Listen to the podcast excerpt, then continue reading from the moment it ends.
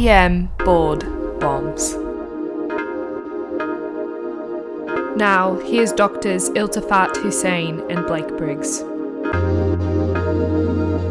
What's up, everyone? Welcome back to another EM Board Bombs podcast, the show that has everyone talking about boards.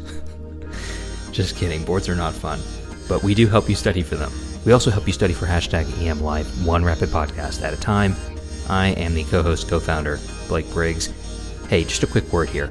It's that time of the season again. Hope you're excited. We got another special sneak peek preview of our Rapid Bombs podcast. And if you're one of those people that's listening and saying, Gosh, I wish I got these all the time, or I wish they were more frequent, well, you're in luck. It is your lucky day. You can go to emrapidbombs.supercast.com. The link is going to be in the show notes, and you can sign up and get Rapid Bombs every week. How amazing is that? If you love what you're going to listen to today, you can sign up immediately, right now, or wait till the episode is over, just for, you know, an awesome experience. You can sign up and get weekly episodes. We have over 330 podcast episodes and counting on EM Rapid Bombs. Each episode is just two to four minutes long. We drop high yield bombs in a question and answer format, and it gets seared into your memory. So don't waste your time studying just for the test with traditional question banks. Optimize your time by listening to our board pearls that will help you with the test, but more importantly, with life. So you can sign up again for EM Rapid Bombs on emrapidbombs.supercast.com. Look at the show notes of this podcast as well, and you can find the link on EM Board Bombs. So without further ado, let's talk about a very common situation we find ourselves in swallowing a truckload of cocaine. Wait, what? A 22 year old male is brought into the ED by police after he was arrested at the scene of a house where illicit drugs are used. In confidence, he informs you he swallowed four large bags of cocaine to help smuggle drugs to another state. He is ambulatory in the ED without complaints, with normal vitals. Which of the following is the best next step? Choice A, KUB X ray. Choice B, CT abdomen and pelvis without contrast. Choice C, endoscopy. Choice D, urine drug screen.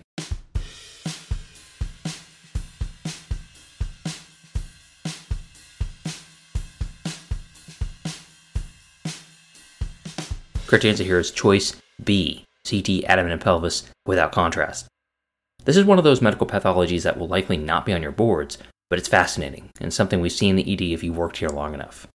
Body packers intentionally ingest drug packets and transport them. These packets are usually prepared in condoms or Ziploc bags, but nothing is perfect, and these bags can break, causing a devastating amount of drug being absorbed in the body. So, body packers will present to you in three ways. The most common method is with law enforcement, who say the patient either told them or they themselves suspect there might be body packing. The second way is the patient presents voluntarily and is concerned about their well being. You know, they have second thoughts about filling their intestines with prepared drug bags. Finally, and the most dramatic, they can present with symptoms of a drug overdose, sometimes in extremis due to ruptured bags. Your approach needs to be as follows. First, ask what drug was ingested and what type of packaging. This is difficult though, you know, keep in mind this is a tough population to interview, especially if law enforcement are present. The patient might not tell the truth here. If the patient is asymptomatic, proceed with performing a CT abdomen and pelvis. You're perhaps surprised the answer is not KUB and may think CT is a little too aggressive. But CT is the gold standard. With CT, we can actually count the number of drug packets and be 100% sure there's nothing there or there is something there. KUB used to be the most commonly ordered test, but they really aren't that good. Their sensitivity range is 60 to 90%. Not very nice. KB might be a screening tool in some patients, but it really has poor sensitivity and specificity. The other complications to look for clinically are anatomical, including obstruction, perforation, or bowel ischemia from these packets. Obviously, you want to do a thorough physical exam, including a good abdominal evaluation in this form of patient management here to make sure we don't miss any problems. What about choice D, urine drug screen?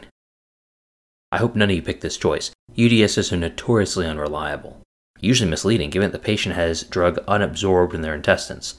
And just because you have positive or negative results on a UDS shouldn't influence your decision to take care of this patient with body packing. What about endoscopy? Well, we'll get to that more in another episode, but endoscopy is not a good choice here to remove body packaging. Let's do some coaching. So, body packers are a type of patient who will come in with carefully prepared packages of drugs they have swallowed for transport. Remember the presentations on the test asymptomatic versus dramatic overdose.